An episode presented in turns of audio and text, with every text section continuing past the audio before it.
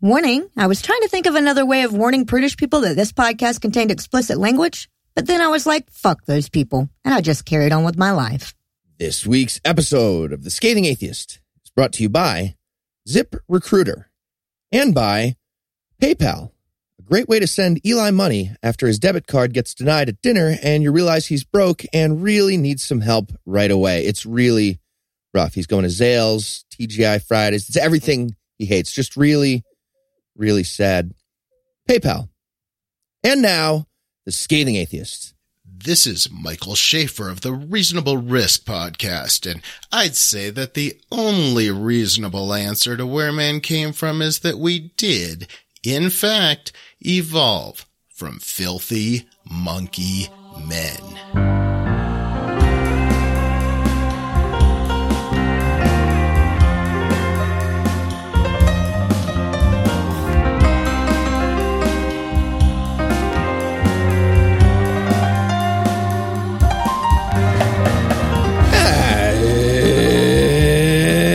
Thursday. It's February 1st. And after Tuesday night's speech, I think we're all a little more sure God isn't real. I'm No Illusions. I'm Eli Bosnick. I'm Heath Enright. And from New York, New York, and Secret Lair, Pennsylvania, this is The Scathing Atheist.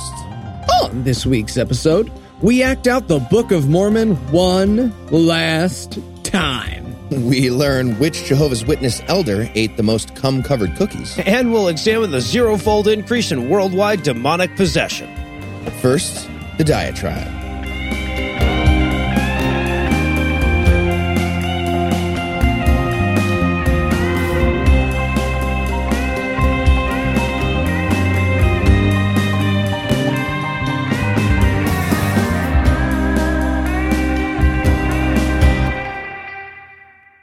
My brother once told me I had a soul of the devil. I was probably about 9 years old at the time, and as you know, if you're a regular listener, I didn't have a hell of a lot of religious education growing up. And my parents didn't take us to church, and they didn't let anyone else do it either. In fact, I wasn't even allowed to spend the night with my friends on Saturday night, lest their parents take me to church the following morning.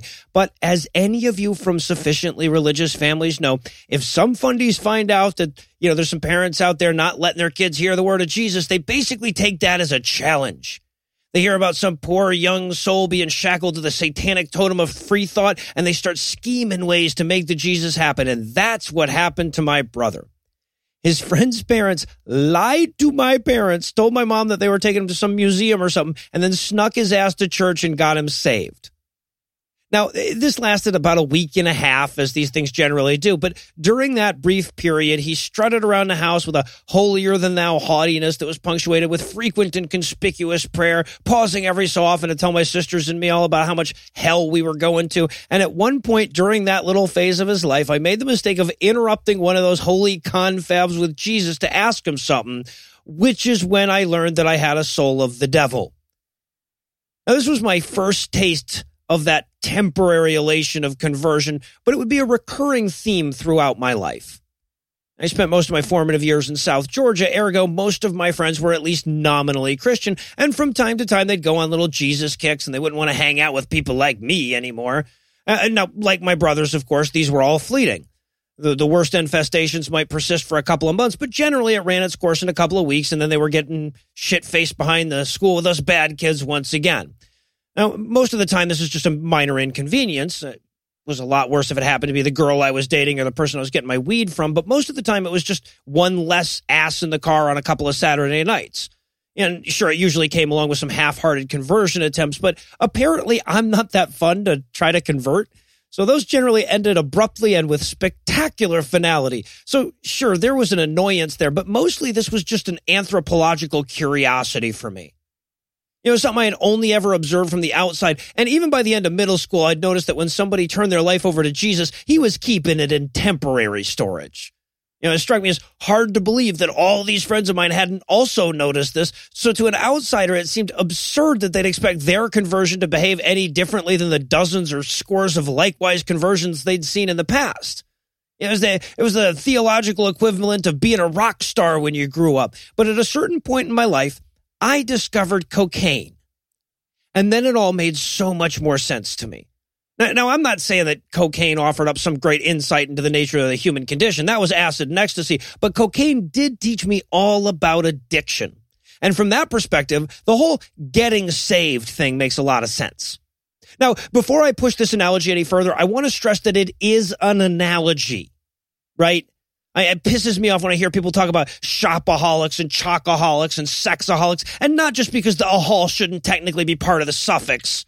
Right? Alcoholics aren't addicted to alk, but also it belittles the struggle of people going through actual physical addictions when we pretend that people who can't stop looking for cute boots are going through the same thing. That being said, there is no better model I can think of when I'm trying to construct the process of religious conversion than addiction. Right? The first hit is free, and that's the best one. You go to church, you come up at altar call or whatever. Everybody there loves you. It's all about you for a minute. You're 10, 12, 15 years old. That's some potent shit. Hell, you're 32. That's some potent shit. Huge group of people all accepting you and paying attention to you all at once. That kind of emotional release combined with a promise of eternal love. Who the fuck wouldn't get high off of that? Of course, the high you feel isn't from the love of God. It's from the love of the people surrounding you. But you're a temporary fix for them, so it's just a temporary fix for you. Next week, they're on to the next fresh fish in their desperate effort to vicariously recapture the feeling of being newly saved once again, and you get to join them in the cycle now. Some people spend decades chasing that dragon. Some people spend their whole lives. But it's just as ephemeral as a crack high. More so, actually, because at least crack is actually doing something, but religious ecstasy is more like placebo crack. It's a high that you thought you had once. Instead of building up a tolerance, you build up an immunity. And despite that, just like the cocaine addict, the Jesus addict doubles down, ups the dosage, recommits himself to Christ, and before long, he's snorting his Jesus off the tank of a truck stop shitter without a straw. Now, obviously, Karl Marx beat me to this analogy by about 174 years, so I'm not claiming any ownership of it. But the part that never made any sense to me, and the part that still eludes me, is how this isn't the intellectual deal breaker. A temporary realization is no realization at all. When some previously incomprehensible concept in physics or calculus or whatever finally clicks in and I understand it, I don't stop understanding it later. I don't have to periodically recommit myself to Newton. Truth, by definition, doesn't fade with time. And anything you stop believing if you're not told it often enough is a fucking lie. They're talking about your Jesus. We interrupt this broadcast to bring you a special news bulletin. Joining me for headlines tonight are the Philadelphia Eagles and New England Patriots of atheism, Heath Enright and Eli Bosnick. Fellas, who wants to be the loser and who wants to be the cheater? I have no idea what to pick there. I'm a Giants fan. Right, yeah, no, it's tough. So I was rooting for a 0-0 tie and for like everybody to get hurt and like a problem with the stadium and like Brady and Belichick, they get touched by a child with a pure heart from Make-A-Wish and they explode into a pile of snakes. Like, I just wanted everything to go wrong. And Eli? Pikachu. Pikachu. Well, in hopes of matching the inevitable Super Bowl assessment of at least the commercials were good, we're going to take a quick break to hear from this week's sponsor, ZipRecruiter.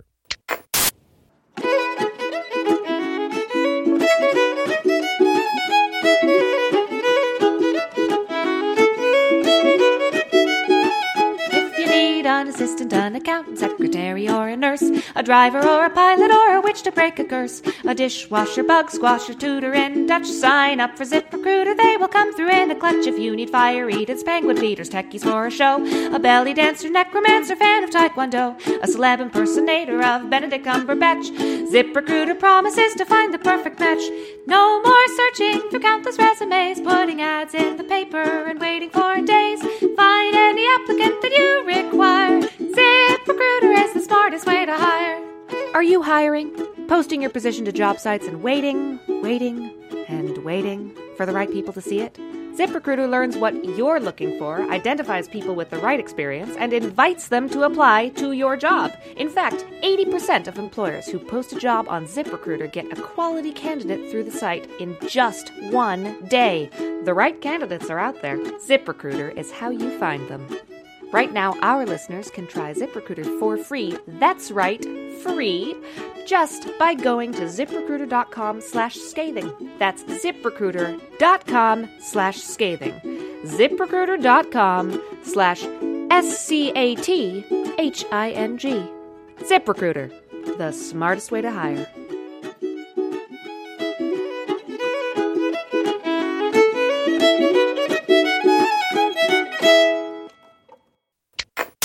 And now, back to the headlines.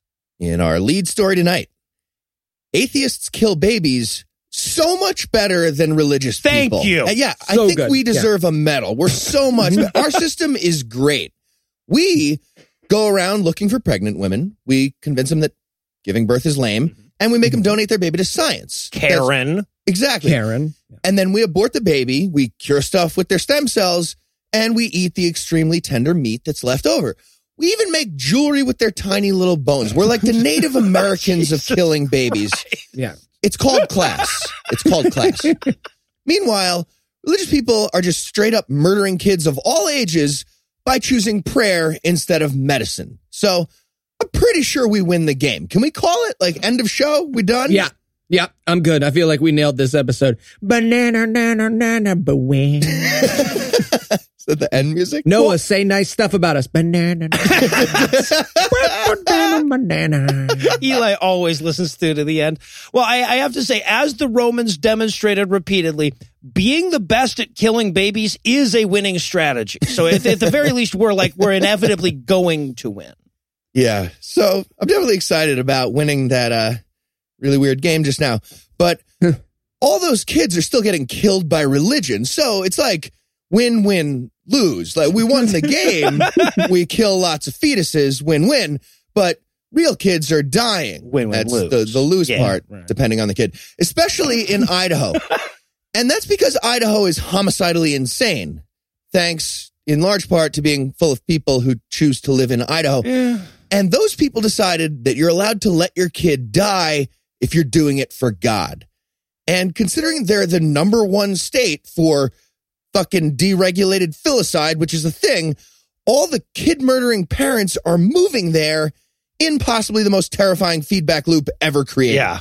So in response to all this, an anti-child murder group that they need to have in Idaho is having a march later this month in protest of religious exemptions from don't kill your kid laws. And I know a lot of you are thinking to yourselves, like, look, this would be tragic if the other option for these kids wasn't growing up in Idaho. And you're right. I mean, that makes it better, but still.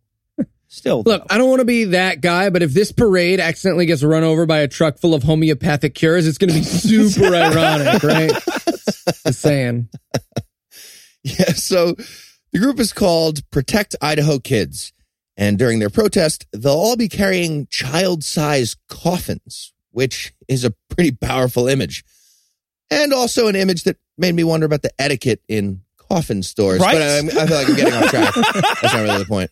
Hi, I'd like to buy 30 baby-sized coffins. It's for the thing. Right?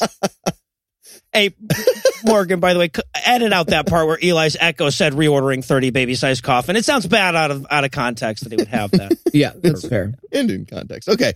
Also worth noting, Idaho's not even the only state that's doing this. If you're looking to murder a child, Idaho is definitely your mecca, but you have at least 5 other options in the United States. Jesus Christ. Because, Federalists think the minutia of kid murder needs to be decided at the local level. Mm-hmm. Like slavery. It's important for states' rights to be a thing. Also, Mecca. And one last thing. How are we supposed to change the law? Like, they seem to be suggesting that an atheist needs to murder a child and be like, no reason, Darwin, eugenics, just felt like it. Whatevs, I want a test case. Nobody do that, just to be clear. And, if you're a child in Idaho with a sniffle, get the fuck out right now. Or without a sniffle. Just be in Idaho. Leave. Okay, Heath, you just broke the heart of our one listener in Idaho. Tim is going to be so upset. I'm sorry, Tim. Sorry he did this to you. Don't murder your child out of anger. And in Conjectureism's news tonight, scientific surveys around the world are showing an infinite increase and decrease in cases of genuine demonic possession. And that has exorcists worried. Or wait, no, not... What's the word for when you want to fuck people out of money so you lie? It's not worried. I don't know. I was thinking Trickle down? Patreon.com. Anyway, this has led Father Pat Collins to reach out to the Vatican, urging them to churn out more exorcists to keep up with demand. Wow, it really is a little bit like supply side economics. Like, we make shit up and help the exorcism sector become more profitable, then the price goes down and that money gets passed on to the consumer of imaginary witch. Yeah, right.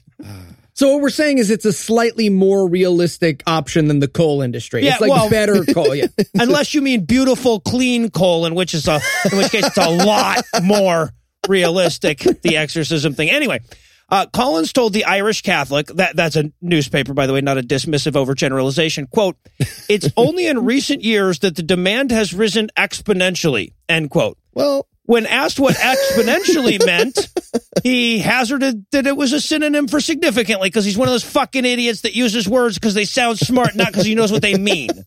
All right, but to be fair, you can put pretty much whatever exponent you want over a zero. No, that's true. Except for a zero.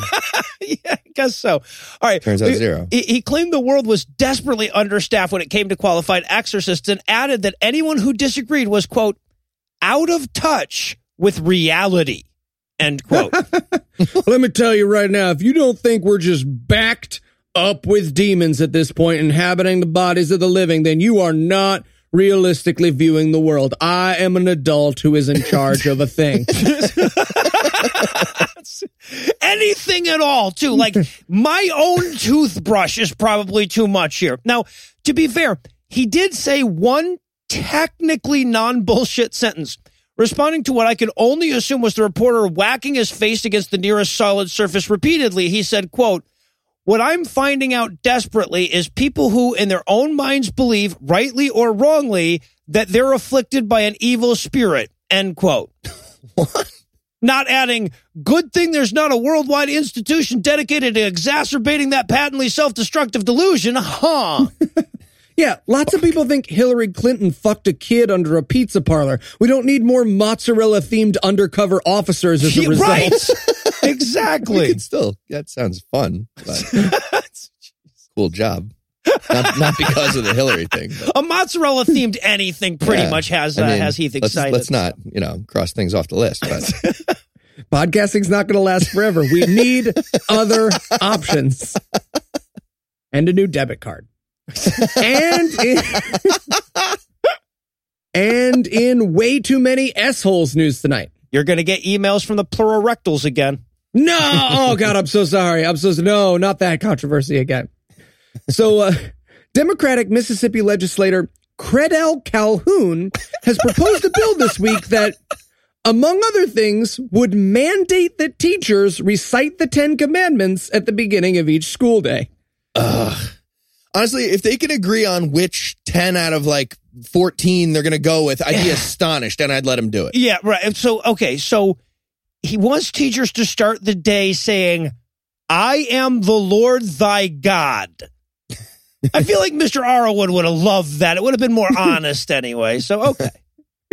Exactly. So legislator Calhoun, whose first name is Credell and was therefore always going to make decisions like this one, introduced House Bill 1100 this week, which I assume is named after all the numbers Calhoun can count up to. In binary, yeah. Yeah, exactly. The bill would make the previously optional moment of silence during the school day mandatory. It would place a copy of the Ten Commandments, where Mississippi already has mandatory "In God We Trust" signs, by the way, in every classroom. And finally, yes, each day would begin with the teacher reminding students not to lust after their neighbors' wives.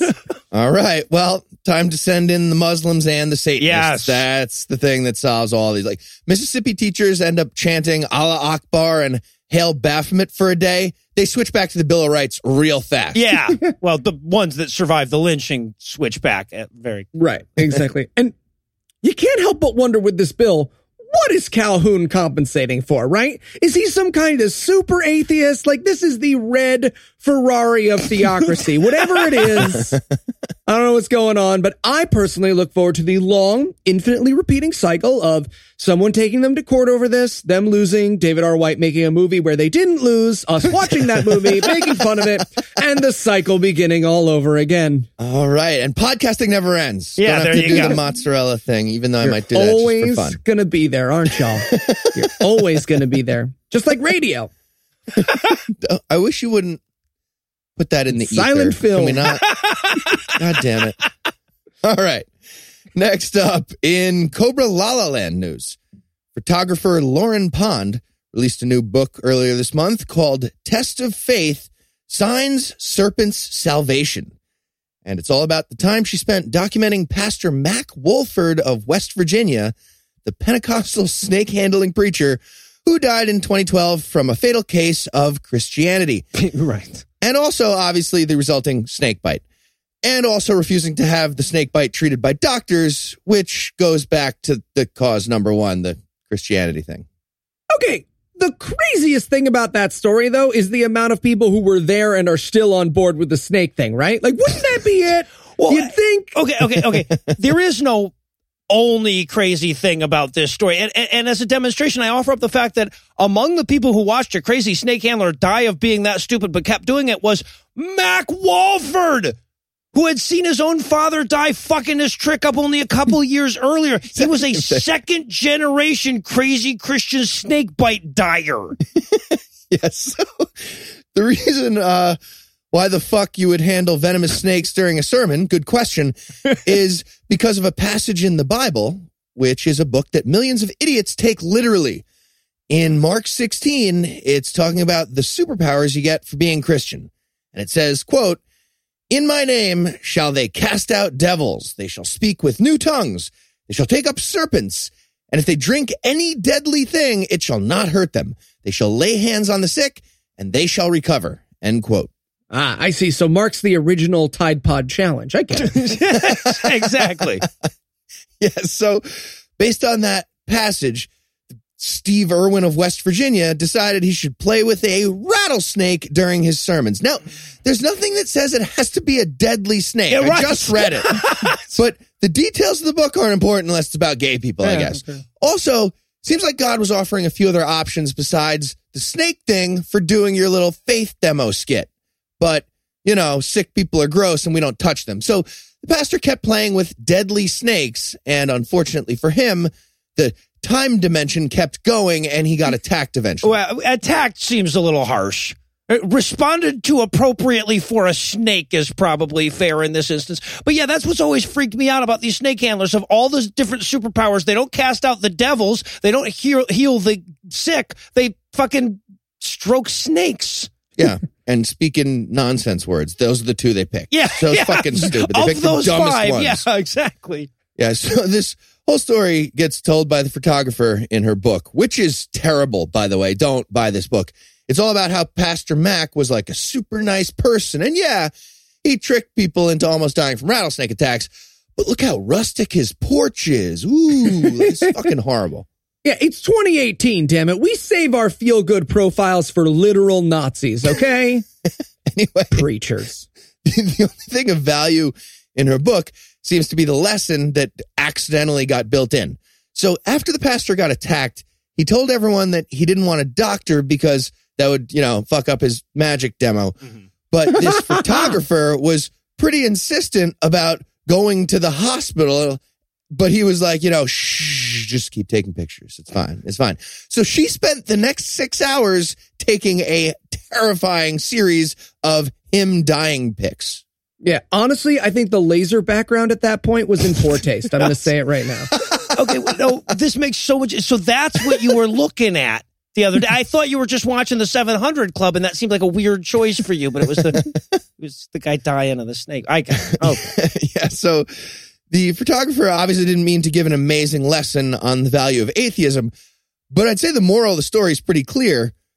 Friends don't let friends be Christian. If you see something, say something. Yeah. It's just like terrorism and drunk driving. We're saying Christianity is like a drunk terrorist getting behind the wheel. You take the keys. Of a nuclear Pinto. Exactly. Exactly. Yeah, exactly. And in Missouri Loves Company news tonight, a new House bill put forward in Missouri this week would make not only gay marriage illegal, but would invalidate marriages that didn't take place in a church or between non-church members. What? That's right. State Representative T.J. Berry, who, despite sounding like a hip-hop-themed cereal, looks like he's always just been told the FBI confiscated his computer, introduced a law this week that wouldn't just make gay marriage illegal, it would undo all non-churchy heathen marriages to boot. What? It's insane. His bigotry is taking the form of trying to steal an entire word. It's just about the word at this point for him. Uh-huh. It's like if white people tried to own the N-word. Like, black people need a note from a white person from now on. We're taking it back. But this is going to backfire. It's going to be just like the Idaho thing, because that means in Missouri, neither Eli nor I are married. So if Eli and I are ever going to fuck, it's definitely going to be in Missouri now. Yeah. By the way, that live show is coming up, so get your tickets. I'm just kidding. We would never do a live show. Or again. So I want a caveat here. I read the bill, or I tried to read the bill, because it looks like it comes from the Trump tax plan school of proofreading. It looks like it got in a knife fight with Zorro Pen. It is so clearly illegitimate bullshit written in them fancy words that a lawyer just later had to go through with whiteout, if ever I've seen it. So I have no idea what it says. That's the point. Whole sections of this bill are crossed out. Some of it has notes. Some of it refers to other sections nonsensically. It's a ton of fun. Wow. So sloppy, disorganized writing. I can't even imagine what that must look like. That's got to be a disaster. No, it must be rough for the guys who do the interjections. Terrifying. Okay. Hurtful. I don't give you guys notes on air, but it's fine. Whatever. Okay. What we do know is that Representative Dingleberry had an email exchange with Hemant Mehta over at the Friendly Atheist blog, where he made it clear, yes, I am that stupid. See, according to Berry, the point wasn't to make churches like a weird training ground so you could call yourself a true fire mage. No. It's to make sure that nobody accidentally forces churches to marry gay people. What? I feel like King Solomon could help solve this, actually. So we offer to cut the word marriage in half, and we give a piece to the gay people and a piece to the church. And then when T.J. Berry yells out, we call Mar, then we know who deserves it. We know who gets the whole thing. Yeah. No, that would finally settle the question of who the bad guy is in this scenario. But T.J. Berry, he's no bigot. Oh, I spoke too soon. Okay. Huh. You did. In the email exchange with Hemant, he mentions that he recently attended a wedding where, quote, a ceremony where a person dressed up as Batman came out and did the wedding ceremony, end quote. So, yeah, he's as egalitarian as they come, guys. No stickler for tradition is he. Listen, I'm not an insane person and a bigot. Some of my best friends are Batman. So there you go. Sir, I just asked if you were ready to order. And with the realization that this guy is literally cooler with the abomination that is a cosplay-themed wedding than he is with gay people getting married, we have to wonder, if this bill passes, what that would be like.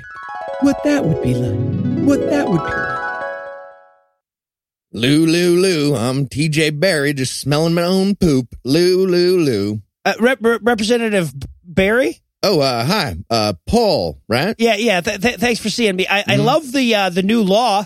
It's totally not homophobic at all. Yeah, of course. But I do have a couple of questions. Sure. What can I do for you? Okay. Well, my wife and I had an outdoor ceremony when we got married.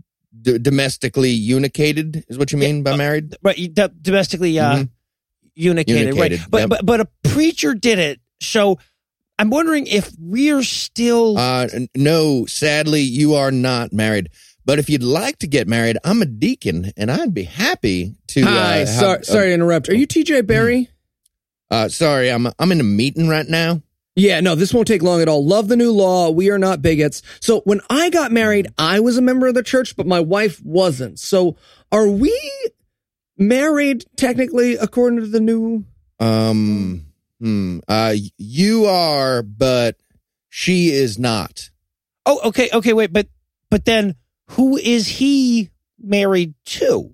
Ooh, that's a good question. Oh, well, do I need a divorce from that person to remarry my wife? Can I marry my wife if I've been divorced? And does the divorce need to be in a church? Question. What if I'm getting married and the church wall falls down and my wife is standing outside, but I'm still inside? What am I doing legally? Oh, that's a good one. Yeah. Okay. I'm going to need a whiteboard and some markers. This is a whole lot. Seems like it. Let's get it down. We're not bigots. Nope. We are not. Nope. Definitely not.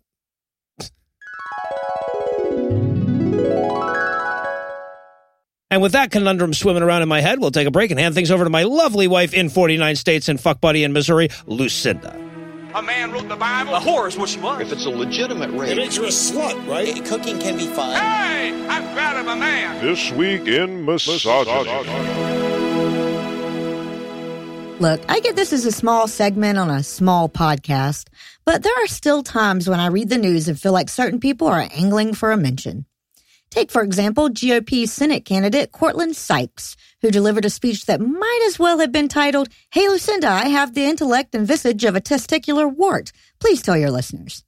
In what can only be seen as a concerted effort to edge that blue wave a little closer to tsunami territory, he delivered an anti-vaginal screed that made a legitimate rape sound like an excerpt from the Vagina Monologues. Highlights of his speech include referring to feminists as she-devils, reminding his audience that he wants his dinner ready when he comes home at 6 p.m., and saying independent women have, quote, snake-filled heads, end quote.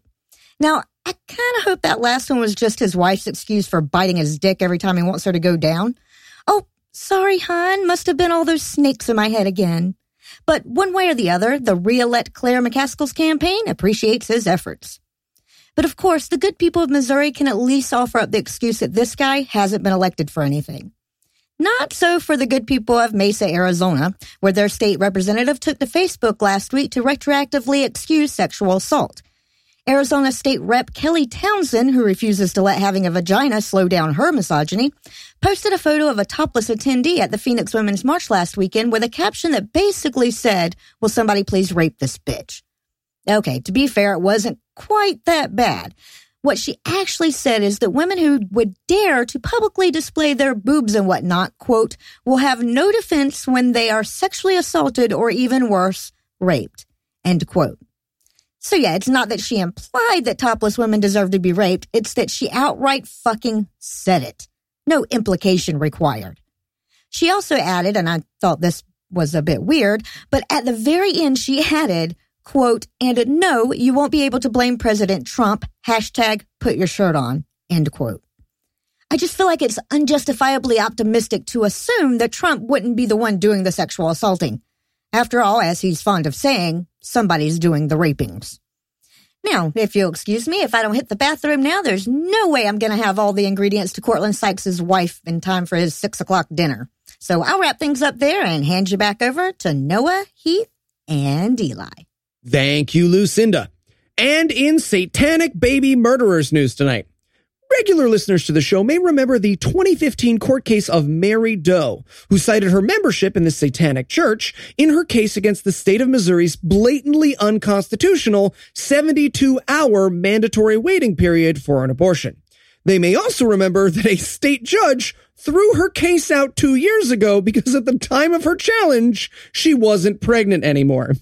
And hey, even if you aren't a longtime listener, you probably recognize what a stupid legal choice that is, you know, in like a murder case. Yeah, right. I mean, that makes the statute of limitations on standing 72 hours, doesn't it? I'm sorry, ma'am, but you don't have standing. She just squirts cum inside herself with a turkey baster. I'll wash it out. I'll fucking do it. Back up. Now do I have standing? Vivid. Right. It's the legal argument from, but is the defendant murdering you now? Right. So as we predicted at the time, an appeals court revived the case, which will be heard in the state Supreme Court this week.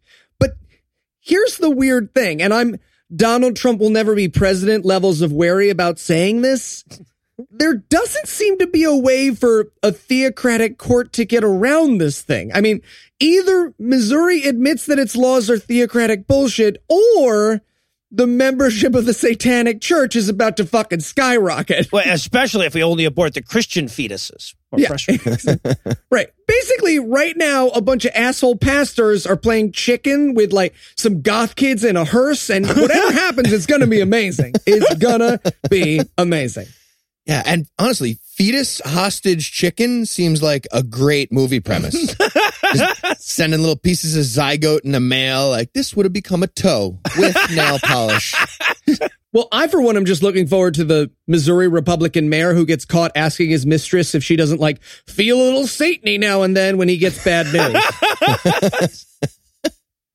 And in Beasts of Novation news tonight, a new bill in Oklahoma seeks to clear up the lingering question of who owns all the river otters and pronghorns.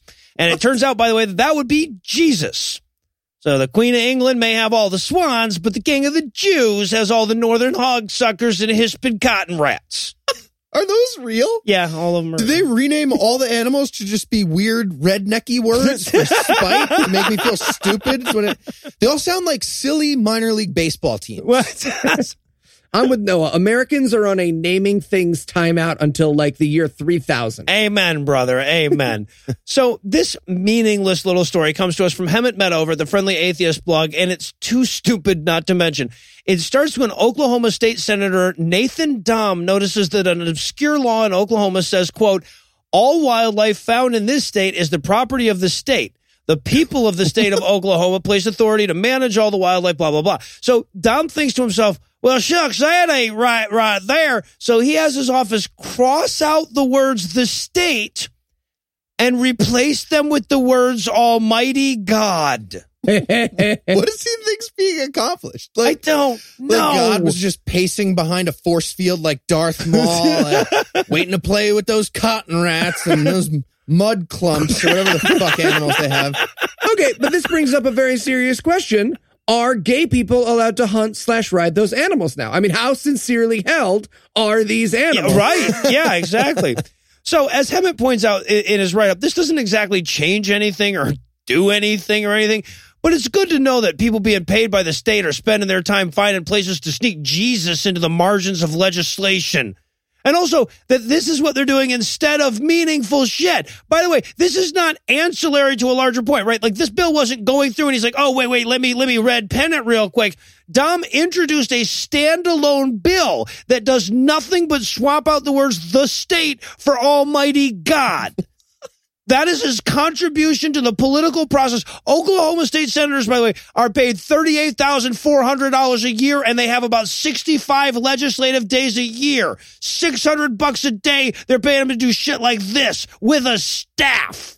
What the fuck is happening? Like, okay, new idea for the wording. We go with God gets all the animals. Helen, read that back to me. Can you read that back to me? God, actually, you know what? Let's get some food first. We will really workshop this after lunch. I feel better after a sandwich. Yeah, let's do Coke. And we get some. And we wonder how they built the pyramids.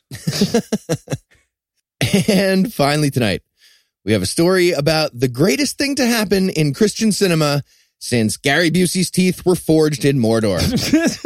And if you guessed. Leaked video of Jehovah's Witness leaders warning about the evils of masturbation, then you're really good at this game. And if you also guessed they warn about the dangers of fucking a pillow then you win. And so does everyone else, because that's exactly what happened. I'm so happy. Yeah, but the question is, who leaked the footage from my nanny cam to the Jehovah's Witnesses, right? Let's talk about root causes. I feel like we talked about this, Eli. That's my standard response when people send me emails trying to save my soul is to send them that video. You said that was okay. It is okay. I wanted to thank you. Oh, okay. You're welcome. You a lovely basket. All right, so looks like I won't need to dress up as a kid dying of leukemia anymore because I made a wish and it came true. And it's everything I hope for and more. That doesn't mean we can't play terminal dress up anymore. It does not mean that. Okay. Correct. So yeah, we're still doing that. So the video is in two parts. one with a lecture for men and the other with a lecture for women. And they're both delivered by a different creepy old man who's an elder at their weird spy network. Altogether, it's over an hour of deadpan sex criminal health teacher talking about gay cum like it's an episode of Mr. Rogers. It's pretty amazing. The gay cum episode of Mr. Rogers, not my favorite. Going to throw that out there right now. Yeah, they should have known better than to start turning those hand puppets inside out that late in the game. Yeah, so you got to watch the videos yourself to get the whole experience. But here's a few highlights you can look forward to. And these are only from the video for men. The video for women, it's just like 20 minutes of wear more fabric or you deserve to get assaulted. Yeah. So I don't even want to talk about it. It's depressing. But here's some details about the men's one. Anyway, they start you off with a graphically detailed discussion of homosexual leg wear and the exact shape of the male camel toe, which was a camel nose, I guess, whatever. And this is to discourage masturbation. They're doing it wrong. Yeah. And from there, it goes into a discussion of what's very clearly the narrator's first time having gay sex until he realizes what's happening. And yes! It's amazing. He says, quote, "Consider a situation. A group of single brothers has a meal together, and after most leave, two of them remain behind in the room drinking alcohol. At one point, the one asks the other if he's ever woken up with an erection. Their conversation starts to touch on sexual matters. Are they flirting? Their conversation can arouse sexual desires in them, even though they are the same sex. This could easily lead to comments or curiosity about each other's bodies. Don't deceive yourself into thinking this could never happen." End quote. Honey, sweetie, that doesn't happen to straight people, yes, man. Right. Look. Gay if you want to gay, but I made it 30 years without the conversation just accidentally slipping into dicks. Well, no, I mean, not exactly, because I don't think I've ever had a conversation with you that didn't slip into dicks eventually, but that's where the dick slipping ends, is conversationally. Right. And it definitely wasn't accidental. Right. It's either not accidental, and I've never just been like, fuck, I'm wondering about another man's body again. I'm wondering about another man's body because I want to have sex with him. It's not like, it's weird. You know, you can't get a song out of your head or the idea of sucking a dick. It's just like, smile, you've got French. It's in there with a big black dick. Big black dick. Yeah, it just gets stuck in your head. Stanza. Yeah, so the whole thing is just peppered with homophobic slurs from repressed gay men, just like that one. And a running theme is a breakdown of what counts as masturbation.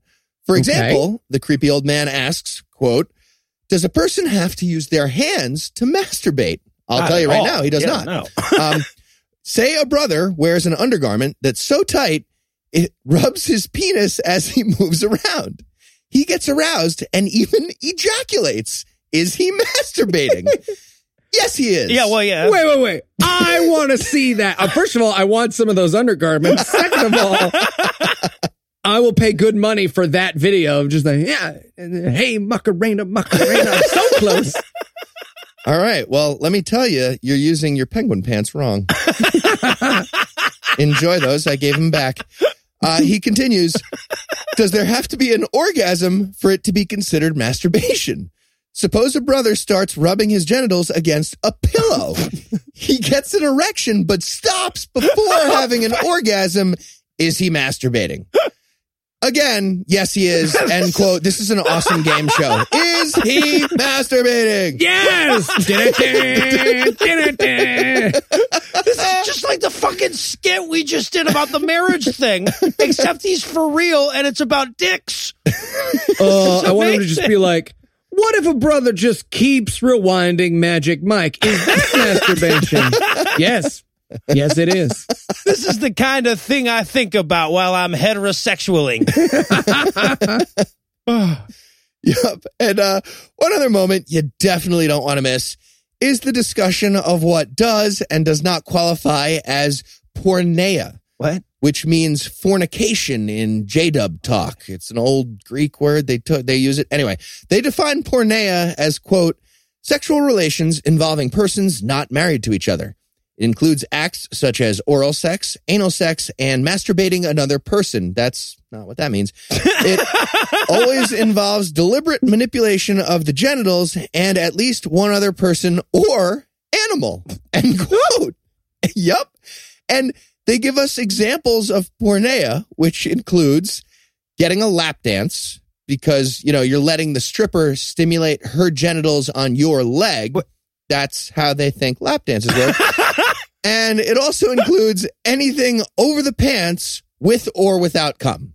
But in a surprise twist, this is my favorite part. You want to know what is not porneia? Mm-hmm. Having a jerk party with your bros. That is not porneia. That's legit. You don't even have to sit back to back. Amazing. I love this list because it means that there was that one guy in J-Dub Council that just kept asking questions until they told him to shut up. Right? Like, okay, but what if I intentionally hold my legs apart while I'm on a bus on a crappy road? Next item, Jerry. We're moving on, Jerry. All right. So one last note. I just checked, and porneahub.com is available. Somebody grab that. Start sending us royalties. You are welcome. Yeah. You're going to be a billionaire. Podcasting can't last forever. And with our backup income thus secured, I suppose we can close the headlines for the night. Heath Eli, thanks as always. Is he masturbating? When we come back, Mormon Peace Theater will return for one last time. Hey, Anna, what are you listening to? Oh, hey, Carl. Just a new song from my album. Wait a second. You got an album? Yeah, it's called The Ring, and it's available now on CD Baby, iTunes, or wherever else you get your music. Oh, wow. Well, what if I want a CD to, like, play in my Walkman? You have a Walkman? Yeah, old school's the new school. Well, you can order it online at CD Baby soon. Okay, but, like, what if I don't want to listen to your album? Well, then you can straight up fuck yourself, can't you? Wow, you really are Eli's wife. I want... too far. Okay, that's enough. They don't like that joke.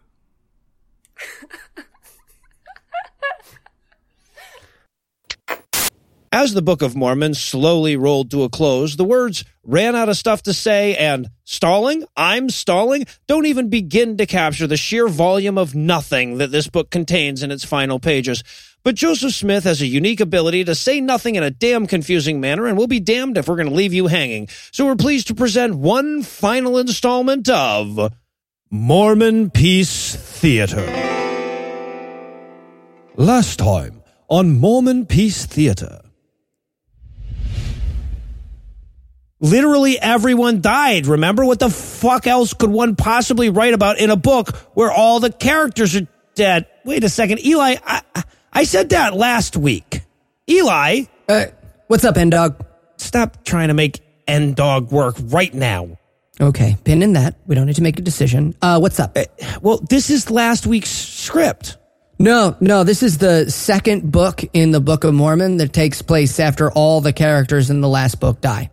Really? Really. Okay, as you were. You got it, N-Dog. Hey everyone, it's me, Moroni. If you remember, I was hidden away whilst all the world was torn asunder. I'm back for one more holy book, tell you some really important stuff. So, listen up. Washing your hands is good. Hey, Joe? Yeah? Look, me and the missus really appreciate you, staying with us while you finish your holy book, but looks like that's wrapping up, so we were just wondering when you'll be, moving on. Oh, I just remembered some really important stuff that if you don't know it, you're gonna go to hell, for sure. Hundo P. I'm sorry, you were saying? Never mind. Hey boys, it's me, Jesus. Remember the time when I was like talking to all of you and I gave you all the ability to give people the Holy Spirit? That's like super important. Right, yeah, but aren't we all dead? Yeah, how is Moroni relating this story? It doesn't make sense. Oops. And so I told her, bitch, I am not going to do this over Instagram. If you want to talk to me. Jesus? What? It's me again? Oh, right. Yeah. Oh, okay. Also, you are all priests now. We're priests now? Yep. And if you want to make more priests, this is important. You go to another guy and you're like, hey, you're a priest now. And then you know, boop. Is the boop part of it? No. Silly. I was just giving you a boop. Boop. It's right there. Thank you? Now you gotta blow it off my finger and make a wish. Jesus? Seriously, me again. In the same, okay. How about communion? Like you say, I take this bread and I eat it and it's my body and yum, yum, yum, delicious. I love Jesus. That sounds like a worse version of an existing thing. Yeah, I'm thinking of calling it atheistically speaking. Okay, that's just mean. He doesn't listen. Also communion. See, remember this time that they were going to switch back to me. Didn't forget. So you take the wine and you drink it and you say you love me and you're done. Good? Good. Say, Joe, don't we Mormons not drink alcohol? Oh, shit. Yeah. Right. So you take the water and you drink the water and then you say you love me and you're done. Good? Good. Hello, and welcome to our two-step baptism course. Okay, step one, contrition. I'm sorry. Like you mean it. I'm sorry. Okay. And step two, dunk. End of baptism instructions. And lo, any time three members of the church do speak against the fourth, he is excommunicated. Pastor, you gotta come help us. Dave stabbed Brett. He did. We saw it. We both saw it. Okay, so just the two of you saw it? Yeah. I mean, there's blood everywhere, and I don't know if he's gonna... What's the rule? Three people. Three people, exactly. Oh, Brett saw it. Doesn't count. He's dead now. Dear son, it's me, your dad... You are Moroni. Just writing you a letter, and not because you are out of stuff to say, just wanted to let you know a few things. Let's see. Native Americans are gross. I am not a Satanist. Super best friend promise. And, you know, throw a couple bucks to the poor here and there. Believe in Jesus. And text your mother. Dear son, I almost forgot. People who baptize babies are gross. Not naming names, but anyone who does that is a douchecano of the first order. I mean, what do you do with a baby that's in hell anyway? Welcome to hell. You will taste the wrath of it. God damn it. Was that another baby? Dave, I got another baby. Seriously? Is yours from Oklahoma City too? I think so, yeah. What do you think happened? I don't know. Anyway, you know what to do. Take its candy. Yeah, anyway, that would be weird. Love, Dad, who will probably not die in a giant war in a second. Was that an Oklahoma City bombing joke? It was, yes. It was. Huh. Dear Moroni, see? Told you I wouldn't die. Anyway, things are really bad here. Oh boy, are they bad.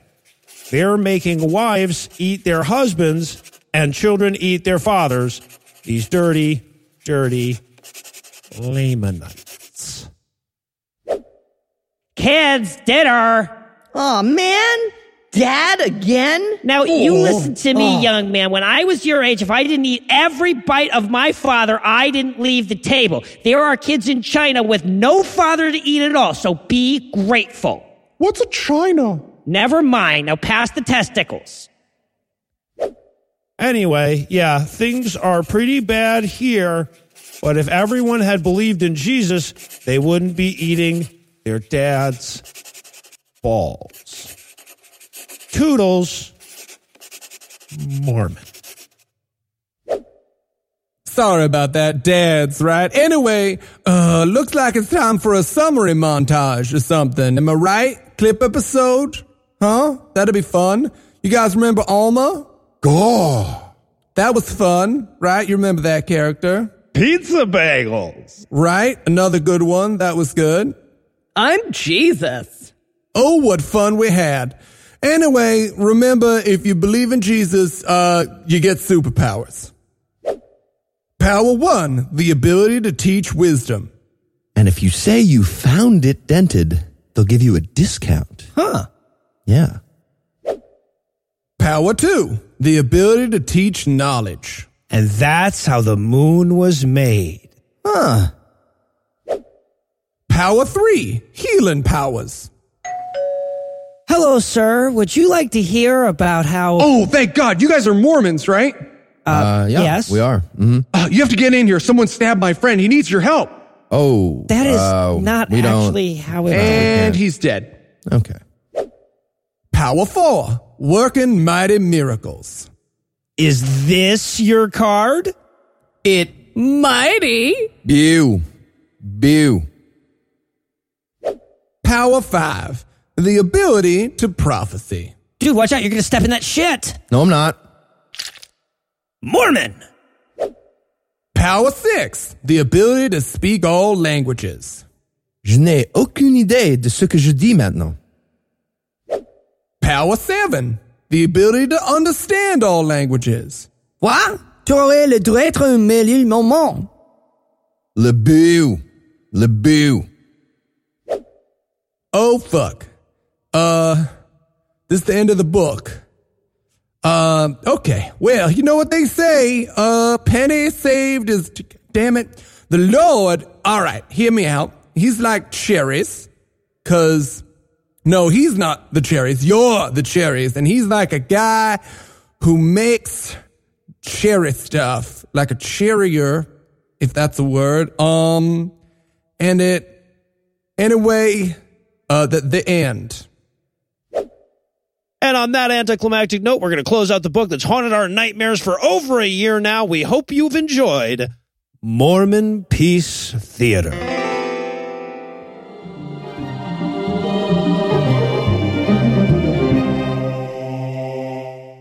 Before we cue the copyright warning tonight, I wanted to thank all the people who took me up on that call to replenish my stockpile of Farnsworth quotes. First and foremost, of course, Michael from the Reasonable Risk podcast, who provided the one we use today, and whose podcast you'll find linked on the show notes. I'm good to go for at least a few months, but by all means, keep them coming. Never can have too many. I don't give a shit what Eli implies. Podcasting is going to last forever. Anyway, that's all the blasphemy we've got for you tonight, but we'll be back in 10,022 minutes with more. If you can't wait that long, be on the lookout for a brand new episode of our sister show, The Skeptocrat, debuting at 7 a.m. Eastern on Monday. An even newer episode of our sister show's Hot Friend God Awful Movies, debuting 24 hours after that. And a yet newer episode of our half-sister show, Citation Needed, debuting 29 hours after that. Obviously, this show wouldn't achieve full maturity if I neglected to say nice things about Eli, Heath, and Lucinda. So a huge thanks to Heath for his unique ability to make us six-paragraph script about homicidal child neglect hilarious. An equally huge thanks to the lovely and talented Lucinda Illusions for her superhuman ability to maintain a sense of humor despite her weekly charge. Another equally huge thanks to the lovely in his own way Eli Bosnick for his ability to maintain a superhuman sense of humor despite his weekly schedule. And most of all, of course, I need to thank this week's best people: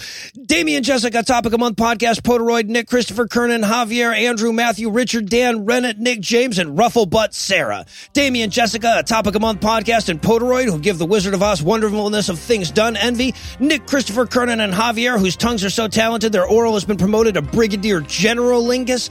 Andrew, Matthew, Richard, and Dan, who can't wear cock rings unless you count an Einstein ring. And Rennet, Nick, James, and Rufflebutt Sarah, whose intellects are so vast they understood that last joke without having to Google it. Together, these 16 savory savants of skepticism signify their support for our scurrilous screeds against the sanctimonious stupidity of the spiritual swindlers this week by giving us money.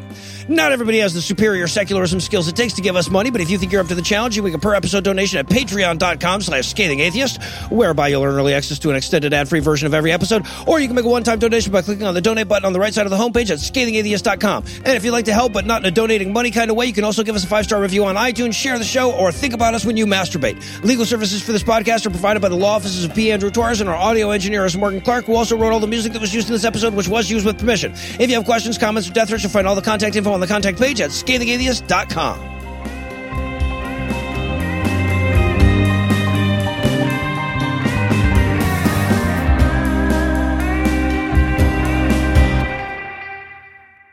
I'm sure next week's episode is going to be brought to us by how unethical pugs are. That's actually written down. So. I have a list going. All right. The preceding podcast was a production of Puzzle and a Thunderstorm, LLC, copyright 2018, all rights reserved.